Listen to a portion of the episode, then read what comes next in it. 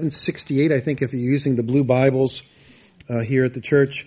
Um, R.C. Sproul, the late R.C. Sproul, just passed away, said that Acts chapter 10 is one of the most important chapters in the entire New Testament, not just the book of Acts, but the entire New Testament, because uh, this is an extremely important moment in redemptive history, where a whole new epic of of God's redemptive activity is on display. The point Sproul is making is the one that we heard in our reading this morning from uh, that, that, James did uh, from from Colossians, where where Paul talks about a mystery being revealed, uh, a mystery that has from age upon age and generation after generation been hidden, but now is being revealed.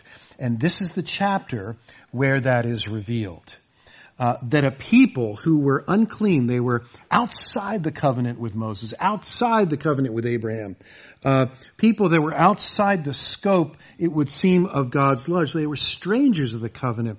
They had no access. They were defiled. They were unclean. They were without hope of any kind, have now come into the people of God. And this is the place where that happens. So follow along as I read. We're reading uh, verses 1 to 9, kind of doing a donut today. Uh, next week we'll get to Peter's vision in the, in the middle, but we're today focusing on, on, on one person in particular, Cornelius. So verses 1 to 9 and then the second half of 23 to 48. Here now the reading of God's Word. At Caesarea there was a man named Cornelius, a centurion of what was known as the Italian cohort, a devout man who feared God with all his household gave alms generously to the people, and prayed continually to God. About the ninth hour of the day, he saw clearly in a vision an angel of God come in and say to him, Cornelius. And he stared at him in terror and said, What is it, Lord? And he said to him, Your prayers and your alms have ascended as a memorial before God. And now send men to Joppa and bring one Simon, who is called Peter. He is lodging with one Simon, a tanner, whose house is by the sea. When the angel who spoke to him had departed, he called two of his servants and a devout soldier from among those who attended him, and having related everything to them, he sent them to Joppa. The next day, as they were on their journey and approaching the city, Peter went up on the housetop about the sixth hour to pray. Now move your eyes to the next page, the second half of verse 23. The next day he, as Peter, rose and went away with them, and some of the brothers from Joppa accompanied him, and on the following day they entered Caesarea. Cornelius was expecting them and had called together his relatives and close friends. When Peter entered, Cornelius met him and fell down at his feet and worshipped him. But Peter lifted him up saying, stand up. I too am a man. And he talked with him and he went in and found many persons gathered and he said to them, you yourselves know how unlawful it is for a Jew to associate with or to visit anyone of another nation, but God has shown me that I shall not call any person common or unclean. So when I was sent for, I came without objection. I asked then why you sent for me. And Cornelius said, Four days ago, about this hour, I was praying in my house, and at the ninth hour, and behold, a man stood before me in bright clothing and said, Cornelius, your prayer has been heard, and your alms have been remembered before God. Send therefore to Joppa and ask for Simon, who is called Peter. He is lodging in the house of Simon, a tanner by the sea. So I sent for you at once, and you have been kind enough to come. Now therefore, we are all here in the presence of God to hear all that you have been commanded by the Lord. So Peter opened his mouth and said, Truly, I understand that God shows no partiality. But in every nation, anyone who fears him and does what is right is accountable to him. And for the word that he sent to Israel, preaching good news of peace through Jesus Christ, he is Lord of all. You yourselves know what happened throughout all Judea, beginning from Galilee after the baptism that John had proclaimed. Now, how God granted uh, Jesus of Nazareth with Holy Spirit and with power. He went about doing good and healing all who were oppressed by the devil, for God was with him. And we are witnesses of all that he did both in the country of the Jews and in Jerusalem, they put him to death by hanging him on a tree. But God raised him on the third day and made him to appear, not to all the people, but to us who had been chosen by God as witnesses, who ate and drank with him after he rose from the dead. And he commanded us to preach to the people and to testify that he is the one appointed by God to be judge of the living and the dead. To him all the prophets bear witness, and everyone who believes in him receives forgiveness of sins through his name. While Peter was still saying these things, the Holy Spirit fell on all who heard the word, and the believers from among the circumcised who had come with Peter were amazed because the gift of the Holy Spirit was poured out even on the Gentiles.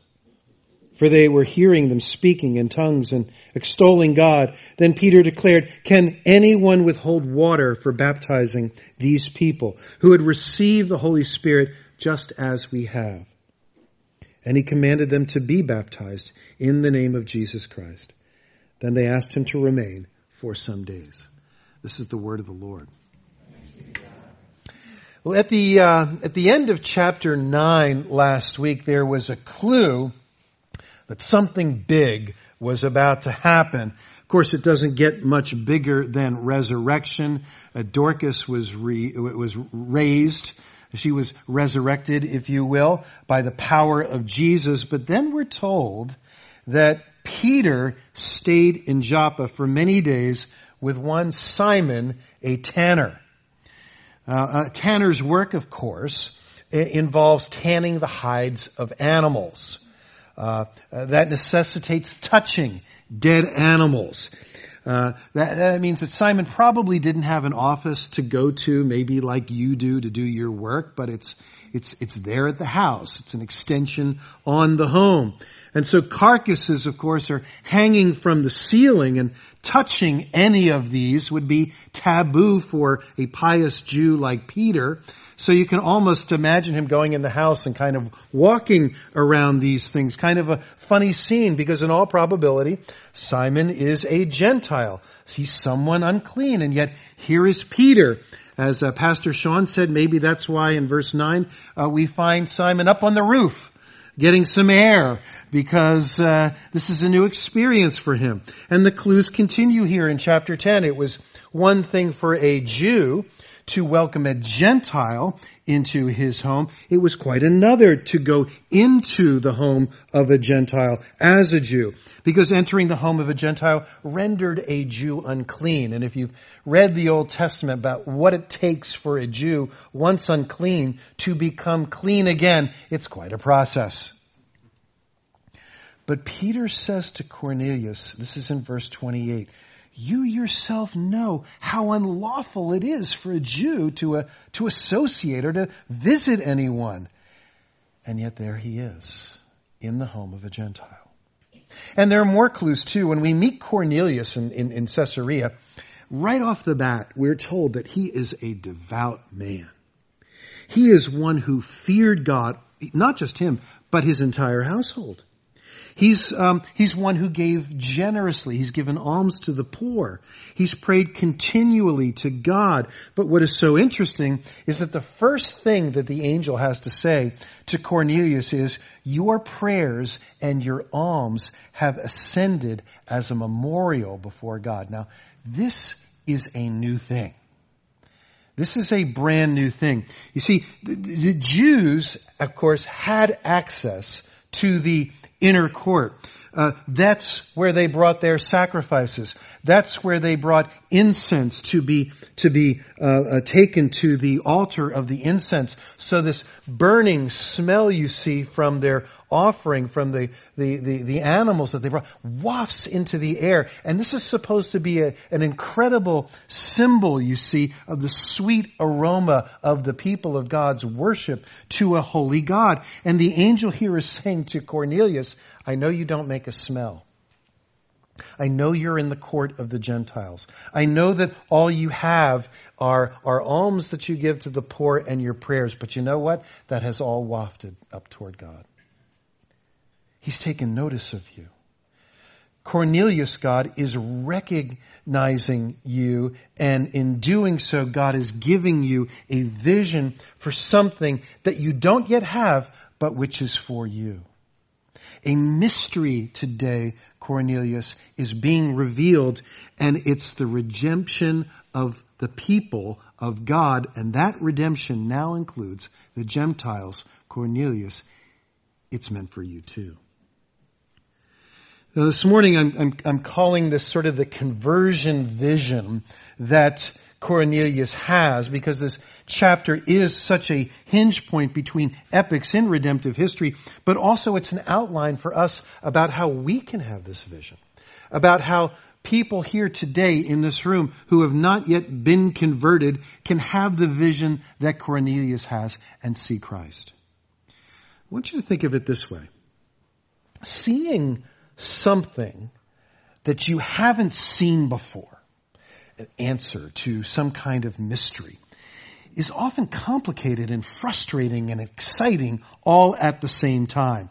It's complicated and frustrating because we wonder why often we didn't see it before. Reading a mystery novel as you, as you get to the end, why we thought the clues perhaps pointed in one direction. We get kind of frustrated when they, they point, we didn't add up right the clues, and they point yet in a different direction. Or we get, we get kind of frustrated by the process. It's just so hard to grasp because if it wasn't, well, it wouldn't be a mystery. We would have seen it all along. There is a, uh, a video on the internet that has uh, gone viral over the last year. It's about a, a, a, man named William Reed. He's the person in the video. And uh, William Reed is a 66 year old bodybuilder, he's a very big guy who has lived his entire life in black and white. He has been colorblind from birth. And in the video, the family for his birthday has given him a very expensive pair of EnChroma glasses that help you, help the colorblind person. It has something to do with the way the brain processes the colors of red and green. You wouldn't even notice Cliff's hair if you were colorblind. Yeah. and so, so here he comes, he comes out of his house and the whole family is gathered there. They've all got their phone, their videos, you know. And, and, and he comes out and, and, and you see the frustration on his face right away because he, he puts these glasses on for the first time and he, something's not right, you know, and he puts them on and he takes them off and he puts them on, he takes them off, and then suddenly he gets this weird sort of creepy grin on his face and then the tears come down.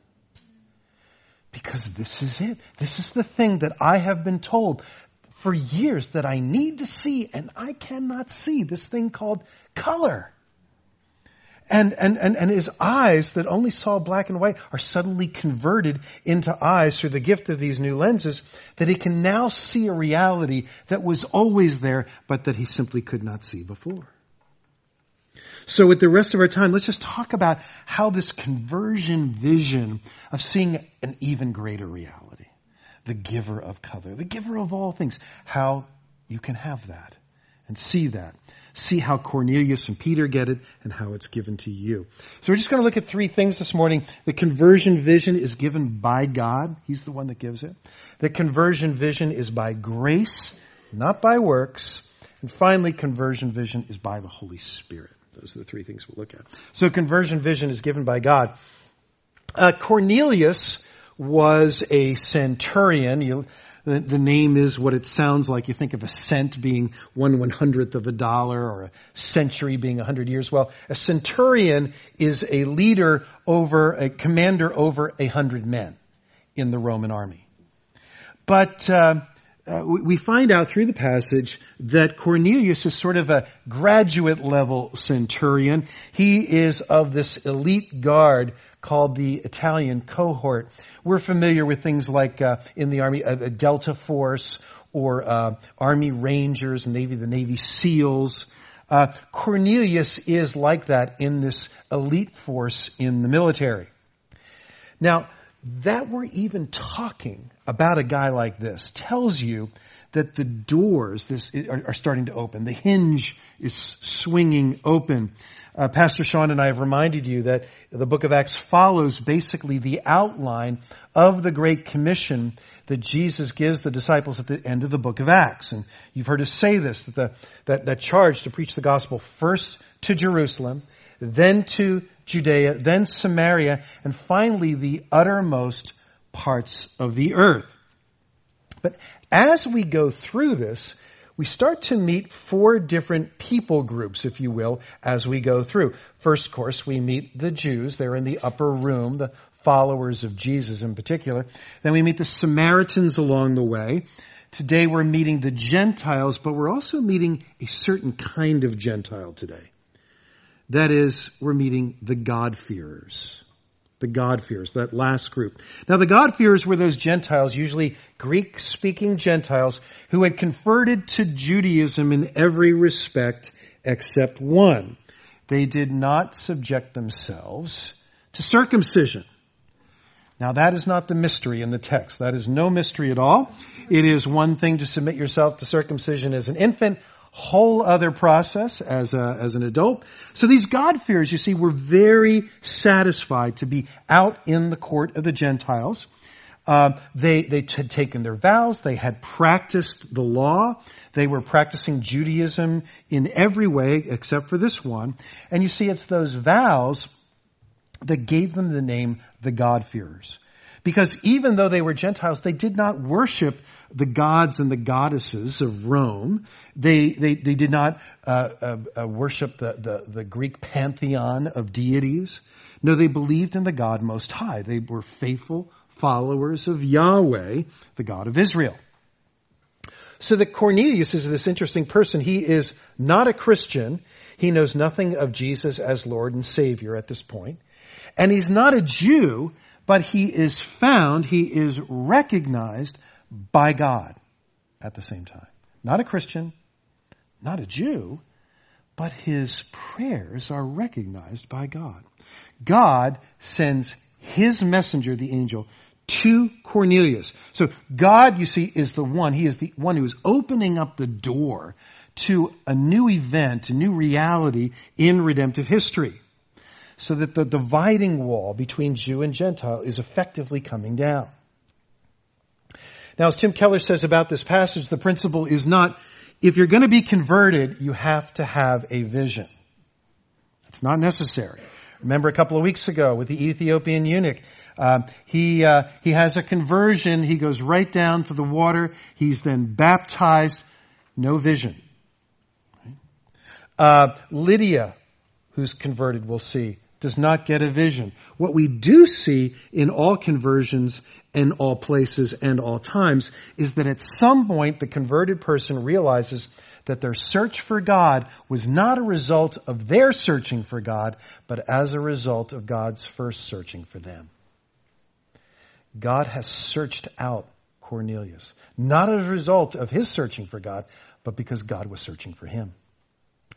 And this is how it always goes. You might not see it that way right away if you're in the midst of that process now or if uh, recently you are. But there will come a time when eventually every person looks back and says, I thought I was searching.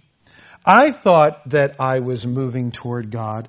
I thought I was first searching Him out, but now I realize He had first searched me out. He found me.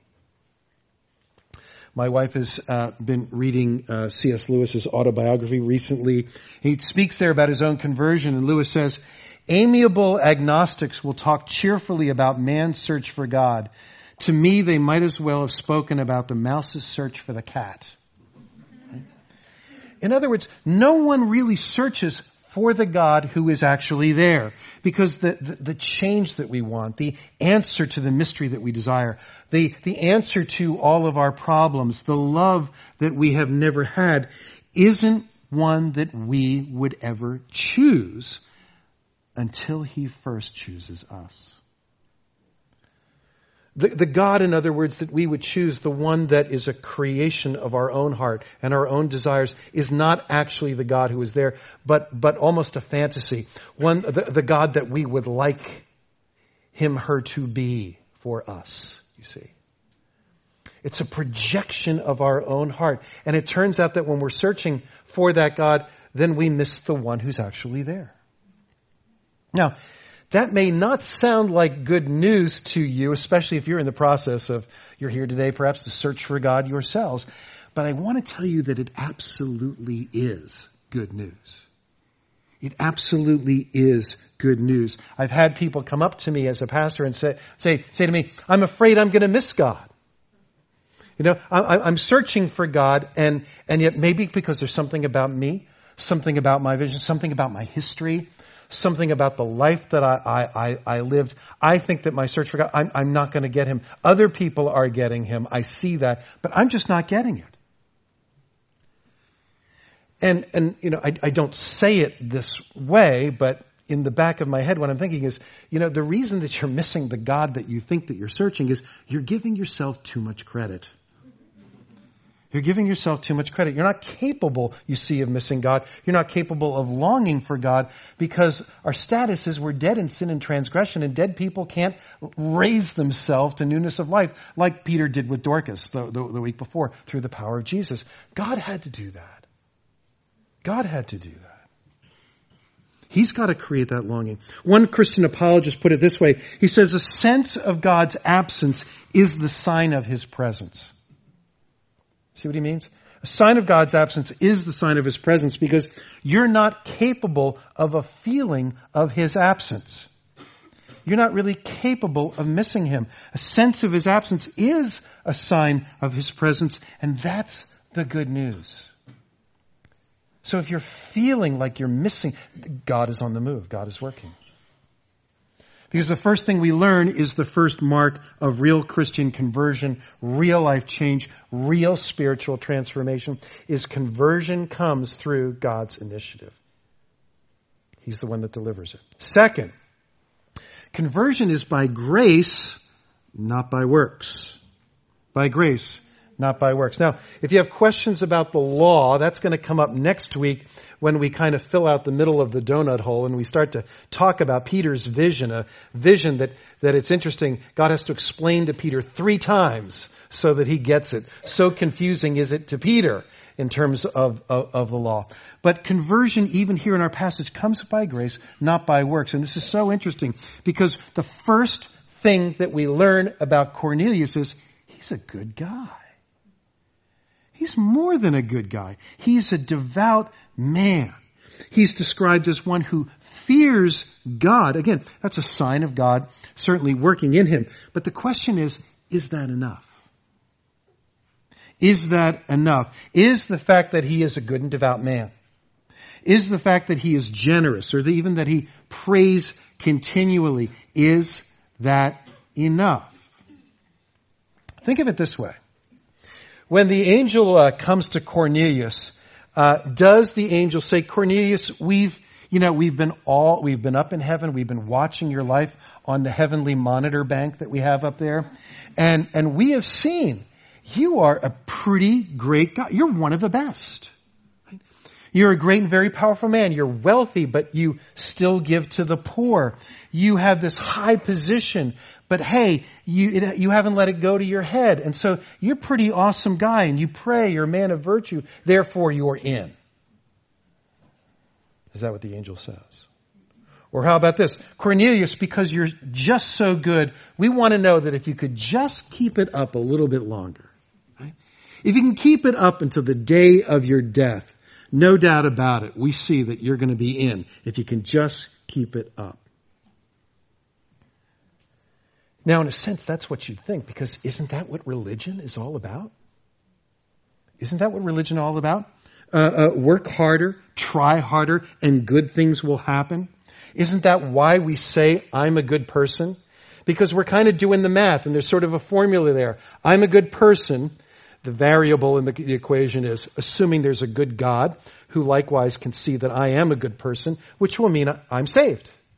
That when I get to heaven, my works, that I'm good, plus God being good and seeing those works equals God saying, You're in. And isn't that the message of all religion? But that is not what happens here. That is not what happens here. Think about this. The very same thing happened to a guy named Nicodemus. Remember him? John chapter 3. And he was a good guy. Nicodemus was a Pharisee. And when I say Pharisee today, I don't want you to think of sort of the caricature of the nasty, lorded over others, always prideful, I'm better than you are Pharisee. But as Pharisees go, he's one of the really good ones. He came to Jesus. He recognized him as a teacher. He saw the miracles that Jesus did. And he says, you know, no one can look at the signs that you do and somehow say that you're not from God. You are so obviously from God. What does Jesus say to him? You're in? He says, you must be born again. To a good guy. You must be born again. Someone who recognizes that Jesus is from God. You know what? This is not a retool. This is not a makeover. This is a do-over. You need to be born again. You need to be born again. We have to start over with you because that's how conversion works. And that's actually how, how, it feels. Ask somebody in this room who's been converted and they will tell you that it wasn't like I was just a good person and God just had to give me a little bit of polish right? That, that I had done so well. I just needed that little Jesus as a life coach and he just put me over the top. That is not how it works. That is not how it feels. That is not the experience that you have.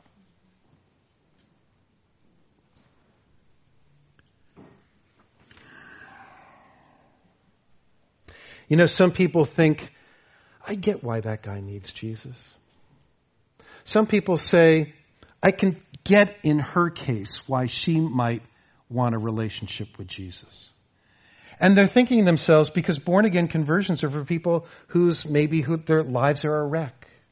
Or maybe they're in a messy place in life. Or they're just so good, you see, that they just want to be a little bit better. But it's not for people like me. Maybe they need that kind of cathartic experience.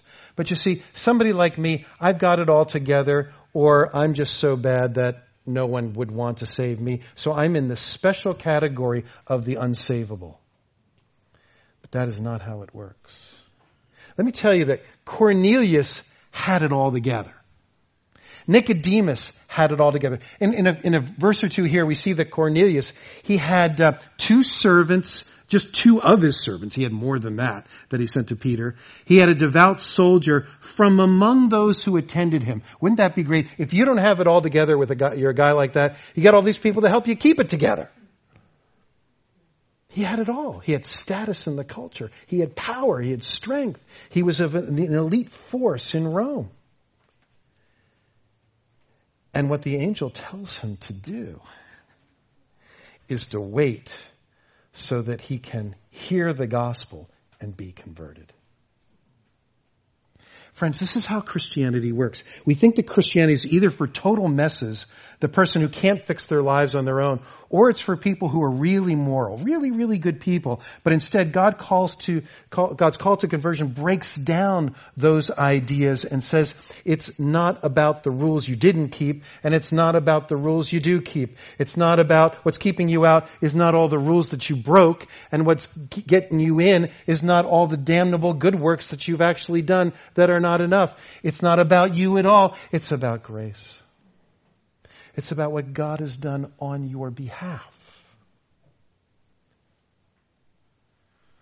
That's what Christianity is about. So conversion vision is given by God and conversion vision is by grace, not by works. Lastly, the conversion vision is by the Spirit, meaning that your conversion is not a matter of your own will. It's not a matter of your turning over a new leaf or some program. Many of us in this room, I know, have, you know, we, when, when we've wanted life change, we've tried some new program. We've tried some new diet. We've tried, you know, following some well-known teacher in the culture, some kind of life coach or whatever it might be to be converted to a new place in our lives where we're a better version of ourselves. But that's not how it comes. Conversion is spiritual transformation by the Spirit. Now you start to see this immediately because I think when Peter arrives at Cornelius' house, both guys are totally freaked out. I, I don't know if you that it came cl- to you in the um, in in the text here. Uh, Cornelius in verse 25 is totally freaked out, and you almost imagine that, the, that Peter and Cornelius in, are in this space where they just both know we're not supposed to be here.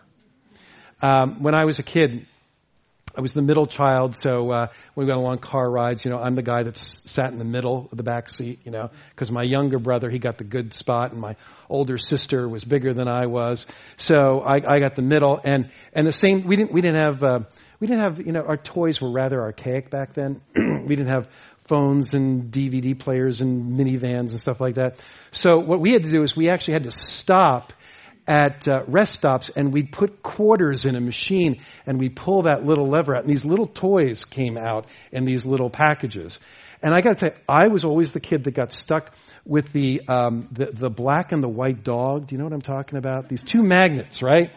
And uh, and uh, they stick to everything in the car, but they don't stick to each other because the magnets repel each other, right? That's Peter. That's Cornelius in this room we shouldn't be here right now. Right? First thing, what's the first thing Cornelius does? He falls to the ground and worships. Like, I can't be in your presence. Right? Because the guy that comes after the guy that comes to you as an angel, well, the guy that follows the angel must be the guy. Right? So he's like, this must be the guy. This must be God, you know? And Peter says, no, you've got to stand up here.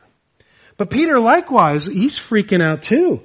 Verse 34 and verse 28, you know, he makes it really clear. I'm, I'm coming into your house. I don't belong here. I'm coming into your house. I'm stepping in here right now. This is an unlawful thing for me to do. Right? And then more clues when Peter then actually speaks. The text tells us in verse 34 that he opens his mouth. Uh, Darrell Bock says you almost get the, the, one commentator says you almost get a, a sense that this is involuntary, right? That this is an expression with biblical roots. When Jesus gave the Beatitudes, he opened his mouth, the text says, to speak God's word. Uh, we saw this earlier in uh, Acts chapter 8 when Philip, and you wonder, how could this guy Philip, he's a brand new Christian, how could he give such an awesome service? Uh, Philip opened his mouth, right? And the Spirit spoke through him. In other words, new theological insights are coming, even for Peter, and he can't believe that he's seeing what he's seeing. And here's the gospel message. A big part of the gospel message he's giving. This has never been heard before. God shows no partiality. God shows no partiality. And Cornelius, he's standing there not as the commander that he is to give orders, but he tells people, this is another clue, that we are all assembled here in the presence of God to hear all that you have been commanded by the Lord to give us. I'm a commander, but today I need to be commanded. Command me. Tell me, tell me everything. He says, tell me all that you have to tell us. And he's gathered his family there. He's gathered his friends there. And he's basically saying, don't give me the Episcopalian nine minute version. I want the Presbyterian whole thing. I want it all. Yeah. Do you remember being hungry like that? When you wanted to hear everything God had to tell you because God had been doing work in your heart and suddenly this is everything for you to, to you've been thirsting for and, and your life is new and you've been being remade and you want to taste it and you want to taste it some more.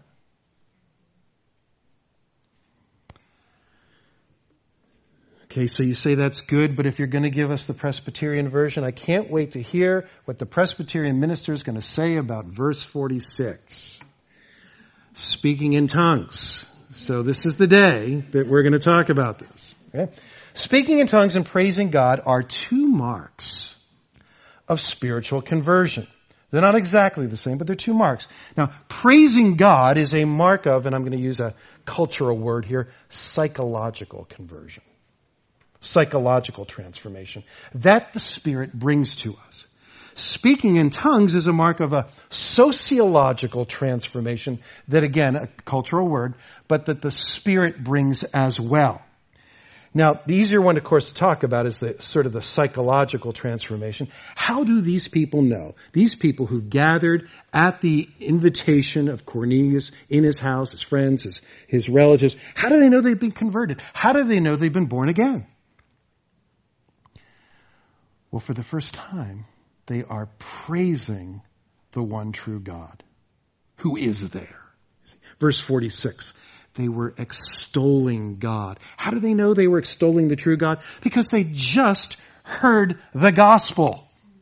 They just heard that, that they were included, that all humanity is included, that Peter, there's no partiality. Peter is saved by grace. He needs the forgiveness of sins. And Cornelius is, is, he needs grace. He needs to be forgiveness of sins. And, and I need to be forgiven of sins. And you need to be forgiven of sins. All of us, whatever tribe, nation, tongue we're from in this room, we need the forgiveness of sins. And the one to do it is Jesus. Jesus Christ and Him crucified. That's how they, and they were extolling God for doing this. You see. Now, think about what Peter could have done in, in, in his sermon there. It's kind of an interesting sermon that Peter gives because it's a, it's, it's, stuff that you know in some sense. But Peter had one of the best testimonies anybody could ever have. Second, maybe only to Paul's, right? Peter, Peter could say, I knew Jesus. I followed Jesus. I loved Jesus. I betrayed Jesus. And then Jesus, small j, j, changed my capital M life. That's what Peter could have presented to the people. But Peter does not give his testimony. He preaches Christ, he preaches Jesus with a capital J. One takeaway from this, brothers and sisters, is that when we share our, our faith, don't share your story, share his story for the person that you're speaking to.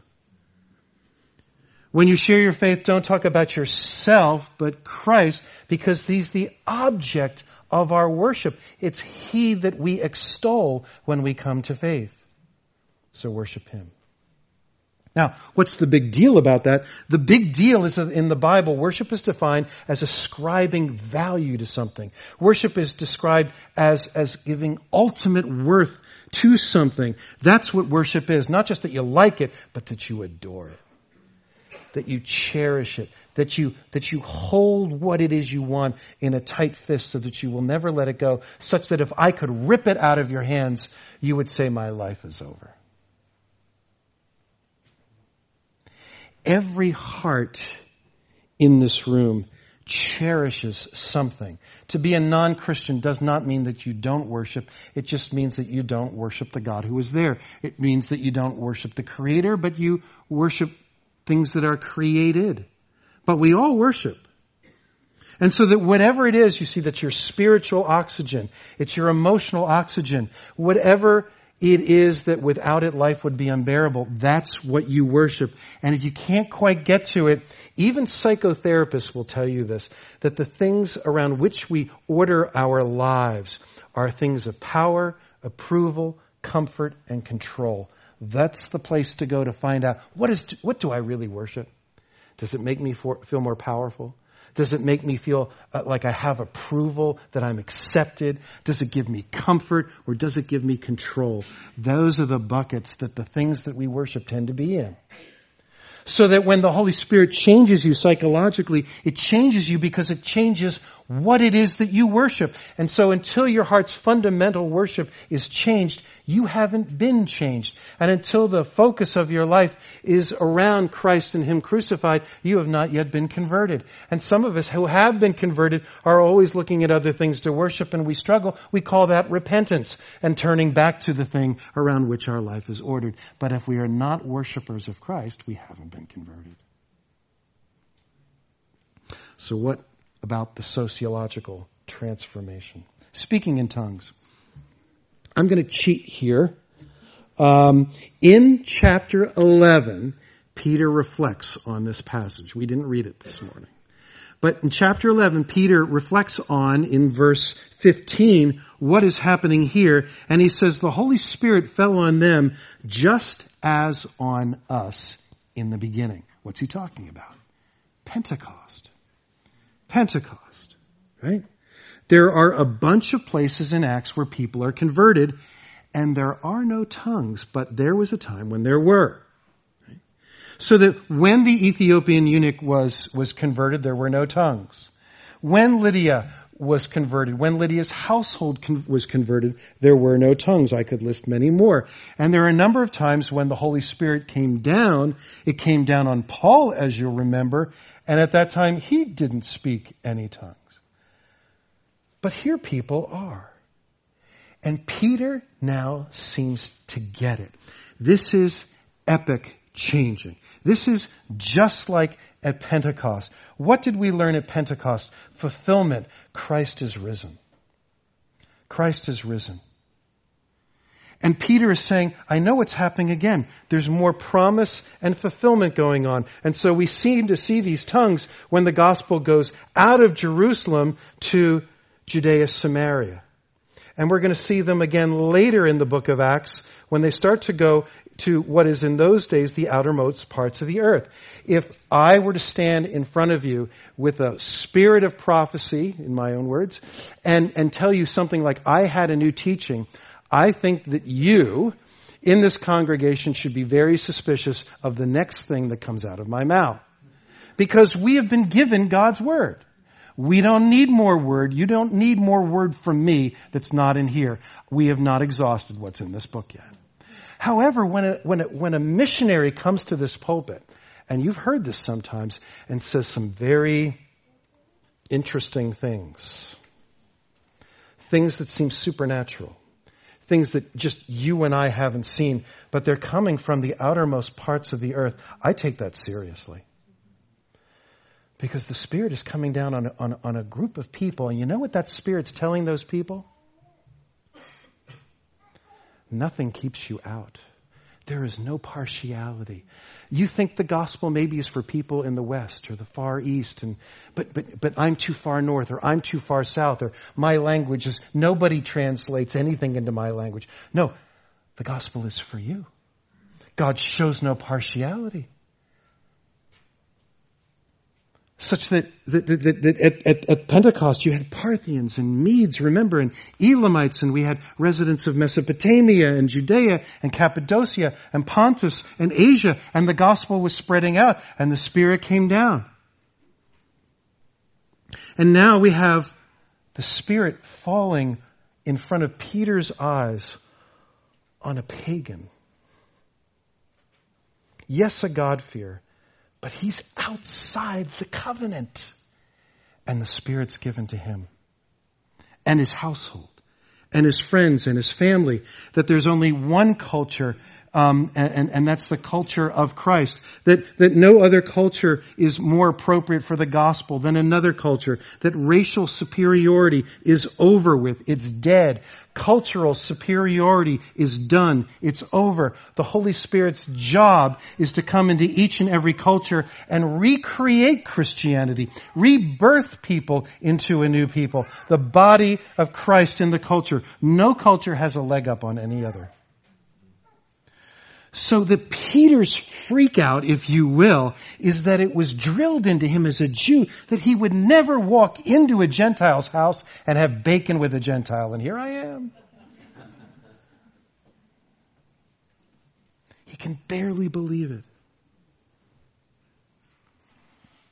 This means, this means for us that everybody in this room is equally a sinner. But in Jesus Christ, everyone in this room is equally loved. The question isn't where you're from or what language you speak or who you are or how bad a person you are or how good a person you are. The question is, are you in Christ? The question is, have you received what God has given? If you're here today, like Cornelius, God has recognized you will you now receive the grace that he gives by the power of the Holy Spirit? And if you are in Christ, if you are a Christ follower, are you then walking by the power of the Spirit? It's easy in this world to get distracted, isn't it? Peter, again, we'll see it next week. He has a vision that all these foods are clean and there are no divisions. The dividing walls come down, but the law keeps seeping into his heart and distracting him. He has to be told again. He's told again, and the law then seeps into his heart and convicts him that I should not believe this. I should not trust it. He has to be told again. That happens to us too. Jesus Christ comes into your heart and says, the law of who you think you are or the law of who the world says you must be rules you. And that's distracting you and it's taking up this enormous place in your heart. Will you turn it over? Will you confess? Will you repent? And will you receive from God, you are mine and I will never let you go? Because that's who you are in Christ. Let's pray. Father, may we be living in the new reality, this new world. Lord, our, our hearts are dull often. They're dim. Uh, we still struggle against prevailing sin. It's a fallen world. Uh, there are things in this world that are unclean. Uh, Lord, for those of us who are here today that need to be converted, that need to have those lenses in, that need to be shaken up, to, they need to see reality for the first time. Lord, give them that new birth in the power of your Spirit, we ask right now. Father, for those of us who walk by the Spirit, may we also uh, maintain those lenses ourselves. Some of us see as though we're not thoroughly yet converted.